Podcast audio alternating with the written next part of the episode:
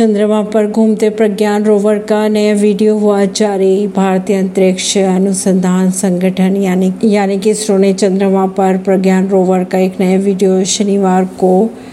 जारी किया इसरो ने लिखा है कि दक्षिणी ध्रुव पर चंद्रमा के रहस्यों की खोज में